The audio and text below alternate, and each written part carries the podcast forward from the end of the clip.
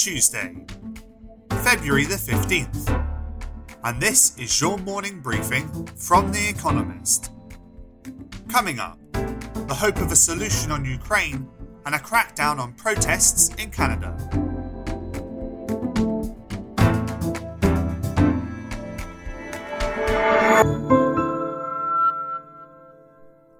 First, the world in brief.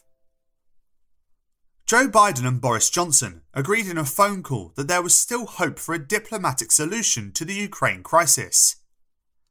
The leaders of America and Britain, respectively, stressed that any further incursion into Ukraine, beyond the mass military buildup at the border, would, quote, result in a protracted crisis for Russia. Earlier on Monday, Sergei Lavrov, Russia's foreign minister, urged Vladimir Putin, the country's president, to continue discussions with the West. Justin Trudeau, Canada's Prime Minister, invoked an emergency powers law to quell protests that had paralysed the capital and disrupted trade with America. The act, the likes of which have not been used in 50 years, lets authorities suspend some civil liberties, such as the right to assemble and travel freely. Earlier, 11 protesters were arrested with firearms in Alberta, Separately, Ontario will lift several COVID 19 restrictions in the coming weeks. South Korea's presidential candidates officially began campaigning ahead of the election in March. The race between the two main parties is expected to be very close. Of the 14 candidates, the frontrunners are Lee Jae-myung of the ruling Democratic Party and Yoon Suk-yeol of the Conservative People Power Party roughly equal in the polls, neither is much liked by the public. An appeals court in Pakistan acquitted Mohammed Wasim of murdering Qandil Baloch, a social media star and his sister, after witnesses retracted their testimonies. Mr. Wasim strangled Miss Baloch in 2016 over her quote, shameful pictures on Facebook.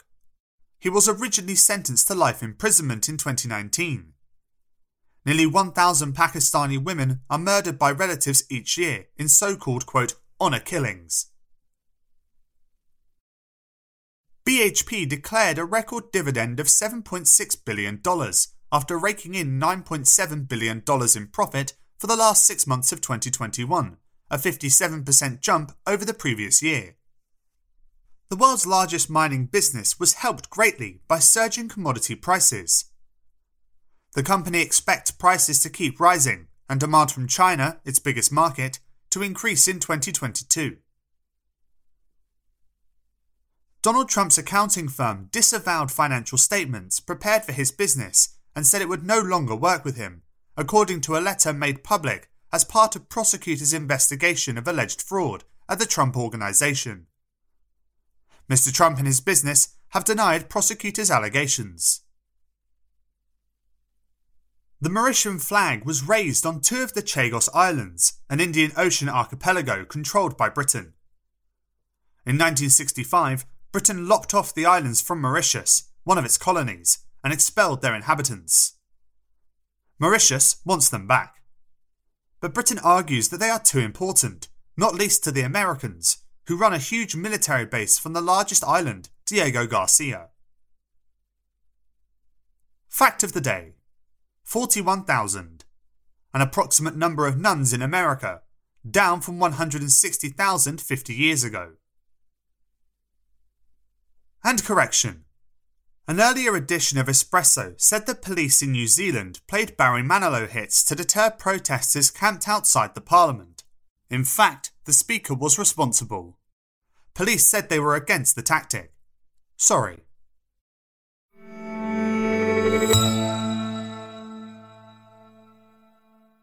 And now here's today's agenda Europe's economic recovery. On Tuesday, the European Union will publish flash estimates for employment and GDP in the fourth quarter for those countries that use the euro as a currency, the euro area, and for the entire EU. The figures should suggest how well the bloc's recovery is progressing. Its economy shrank by 5.9% in 2020 when the COVID 19 pandemic struck. In a forecast released last Thursday, the EU predicted that its economy and that of the euro area would both grow by 4.0% this year and by 2.8% and 2.7% respectively in 2023. Even so, uncertainty remains high. The recent surge of the Omicron variant, supply chain bottlenecks, and labour shortages could all dent growth. High energy prices are fueling inflation that stood at a record 5.1% in the euro area in January. And that's before mentioning the most immediate geopolitical risk facing the continent a possible war in Ukraine.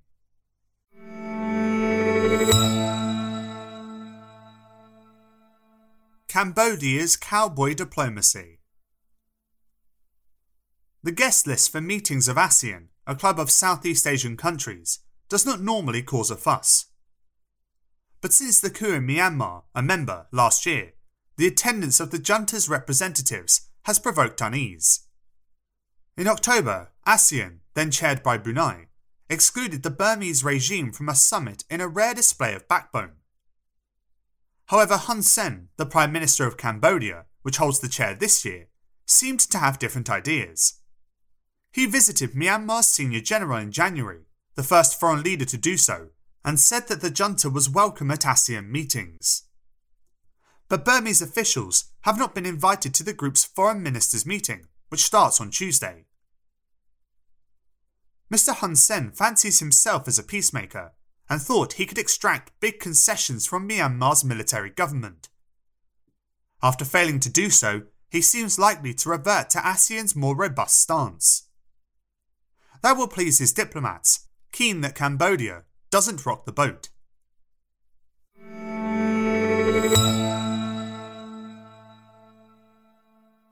Ukraine gets Stinger missiles. With America's blessing, Ukrainian forces are being equipped with Stinger anti aircraft missiles from Lithuania. The first shipment arrived on Sunday. The transfer may recall some bad memories in Russia, which has amassed troops on the Ukrainian border. In 1986, America, keen to drive the Soviet Union from Afghanistan, began to supply the Mujahideen resistance with these, quote, fire and forget, heat seeking missiles. Two years later, after the loss of 269 aircraft, according to one tally, Soviet forces began to withdraw. Were Russia to launch an offensive today, Ukraine's stingers would probably not prove as decisive. Countermeasures have improved, and Russian bombers would fly above the Stinger's maximum strike altitude of about 3,500 metres. But the missiles would make it harder for Russia to move troops by helicopter and protect soldiers on the ground with close air support. That, in turn, would help Ukraine make the most of the numerous guided anti tank missiles that allies have also provided.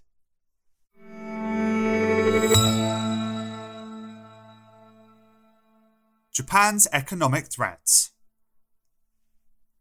Japan's economy rebounded in the final quarter of 2021, growing 1.3% compared to the previous one, according to estimates released on Tuesday.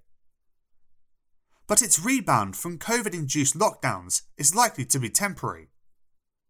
A wave of the Omicron variant that began in January has dampened activity, and that is not the only economic challenge facing Kishida Fumio, the Prime Minister. To compensate for Japan's aging, shrinking population, he will need to increase the labour supply and boost productivity. Mr. Kishida came to office in October with a bold sounding agenda called, quote, New Capitalism. But although his list of plans is long, it includes raising wages and reducing carbon emissions. Neither the goals nor the means to achieve them are especially new. The biggest changes have been rhetorical. Mr. Kishida rails against, quote, neoliberalism and rarely, if ever, speaks of structural reform. That may make good politics, but is unlikely to help the economy.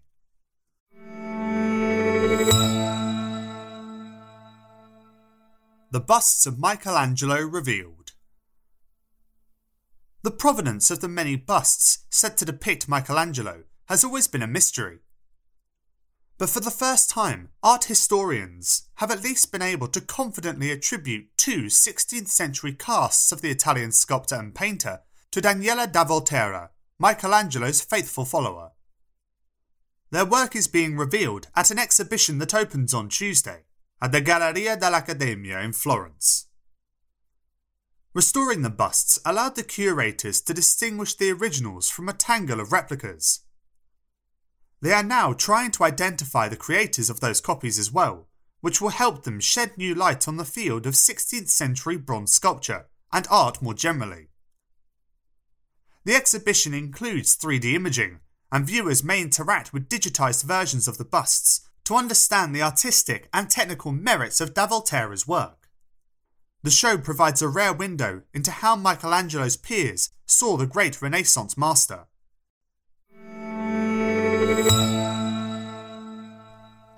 With spring around the corner, our winter quiz is shedding its coat and becoming permanent.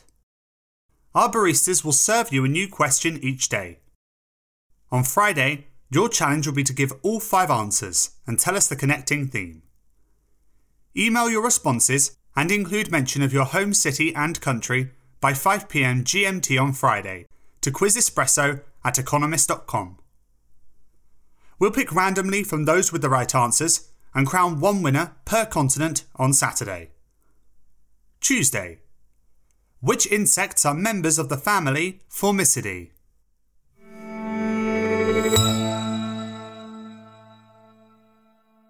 Finally, here's the quote of the day from Benvenuto Cellini All works of nature created by God in heaven and on earth are works of sculpture.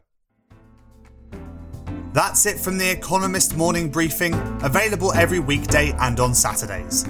You can hear interviews and analysis from our journalists, including our current affairs podcast, The Intelligence, by searching for The Economist on your podcast app, or by asking your smart speaker to play the latest Economist podcast. And as a subscriber, you have access to each week's full edition in audio. Just download the Economist app on your mobile device to start listening.